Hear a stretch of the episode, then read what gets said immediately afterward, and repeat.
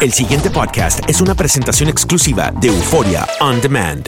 Eh, Mauricio Macri atraviesa por uno de los momentos más difíciles eh, de su presidencia y, bien te ha dicho el doctor Mejía que no está pasando por un buen momento porque la, aceptación popular y las encuestas están dando eh, signos bastante preocupantes, eh, una baja importante en la aceptación popular, las principales encuestadoras del país, las que relevan la opinión pública, están eh, mostrando que tiene eh, alrededor del 35, entre el 35 y el 40% eh, de aceptación cuando llegó en su punto máximo a más de del 77% de, de aceptación popular.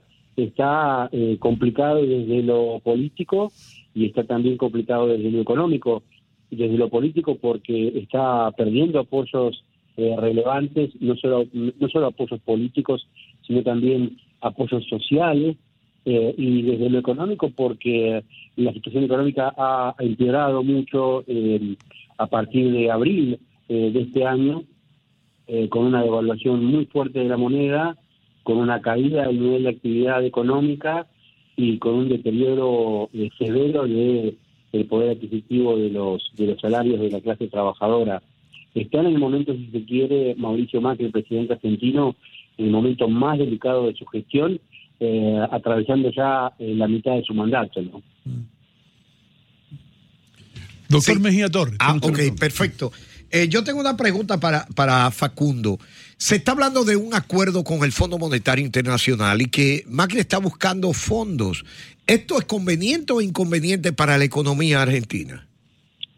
El, Fondo Monetario Internacional ha cerrado un acuerdo, ha firmado un acuerdo eh, con la Argentina. El, acuerdo es por un monto global de 50 mil millones de dólares. Eh, lo que ha eh, aceptado y ha empezado a girar el Fondo Monetario Internacional de Argentina son 7.500 millones de dólares, una cifra nunca nunca antes vista en la historia del Fondo Monetario eh, de, un préstamo tan grande a un solo país en tan poco tiempo.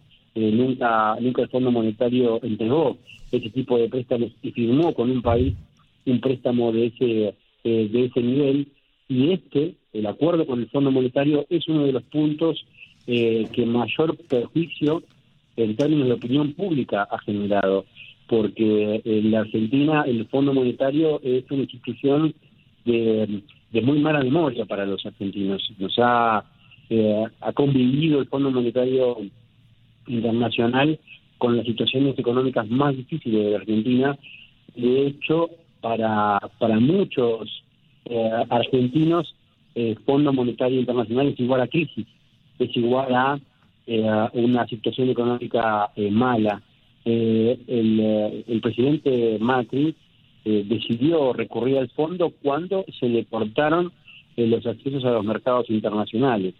Eh, Argentina ya está en un proceso de acuerdo con el Fondo Monetario y ya tiene la asistencia del Fondo Monetario Internacional para cubrir sus necesidades de financiamiento de acá hasta que termine el mandato del presidente Mauricio Macri el año que viene. Eh, también eh, estábamos hablando del nivel de criminalidad en Argentina. Eh, tengo familia argentina y sé que siempre Argentina, pues especialmente Buenos Aires, se caracterizaba por una de las ciudades más seguras del mundo hace décadas. Sin embargo, hoy día no es así. De hecho, un muchacho argentino que vino a Nueva York no podía creer cómo alguien en el Parque Central podía estar con su teléfono haciendo llamadas desde un banco, desde un sentado sin el peligro de, que su teléfono hubiese sido arrebatado. Una cosa que lo asombró y a mí me asombró el que un argentino se, haya sentido así. Eh, eh, el, con Macri ahora, ¿se siente eh, el argentino promedio más seguro o más inseguro? los niveles de, inseguridad, como ocurre en América Latina, están acompañados de el nivel de la actividad económica y la situación económica del país. Eh, en general lo que ocurre en países de América Latina y sobre todo en países como Argentina es que ante un deterioro del nivel de, la actividad económica y ante un deterioro de la economía en general, eh, los niveles de inseguridad se presentan, aumentan eh, y tienen un reconocimiento especial. Eh, en Argentina hoy por hoy no tenemos ningún caso espectacular o, ninguna seguidilla de episodios de inseguridad que eh, generen una conmoción como por ahí ocurría hace tres o cuatro años, cuando la inseguridad estaba em, casi fuera de control. Eh, hoy no ocurre eso, la sensación de, de, seguridad o, o, la sensación de inseguridad de los ciudadanos es bastante mejor que en otras eh, oportunidades.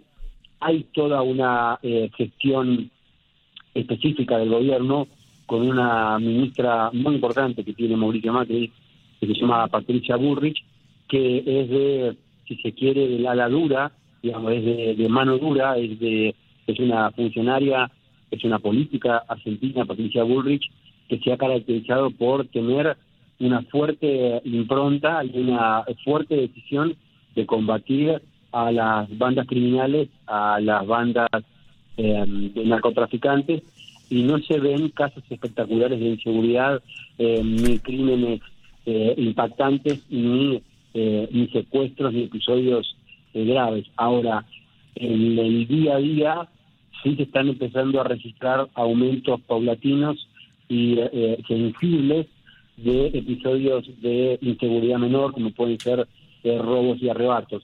Pero de todas maneras, estamos en una situación que es algo mejor que la de años anteriores.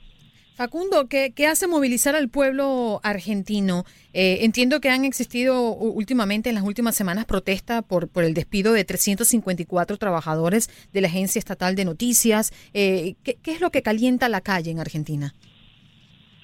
Hay, hay tres episodios. Reciente comentaba, Andreina, el tema del Fondo Monetario, que es un tema que genera preocupación y que genera malestar. Eh, hay desde, desde abril del año, de, este, de este año y, en años anteriores, hay un movimiento eh, increyendo en las calles, la gente está protestando más en la calle, eh, eh, junto con el decreto de actividad económica, como les decía recién, eh, a menor actividad, a malestar económico, se traduce eso en Argentina, sobre todo en Buenos Aires, en mayor movilización callejera. La gente en la Argentina protesta, la gente en la Argentina sale a la calle y tiene eh, distintas razones para salir a la calle. Hoy, por ejemplo, Andreina, sin ir más lejos, a las 13, dentro de exactamente eh, cuatro horas, va a haber una, una movilización muy importante en la avenida 9 de Julio, que es la avenida central del país, en la avenida central de la ciudad de Buenos Aires, donde está el obelisco, digamos, el, el, el símbolo, digamos, de Buenos Aires, allí va a haber una, una manifestación de todos grupos políticos opositores a Mauricio Macri.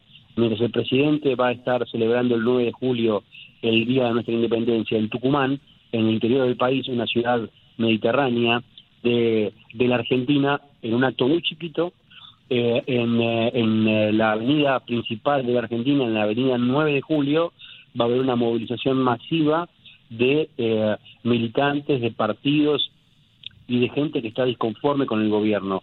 Eh, en la Argentina la movilización es por cuestiones económicas eh, y también por cuestiones políticas. Hemos tenido en, en Buenos Aires y en muchas ciudades del país movilizaciones y manifestaciones en las calles por el tema de del aborto.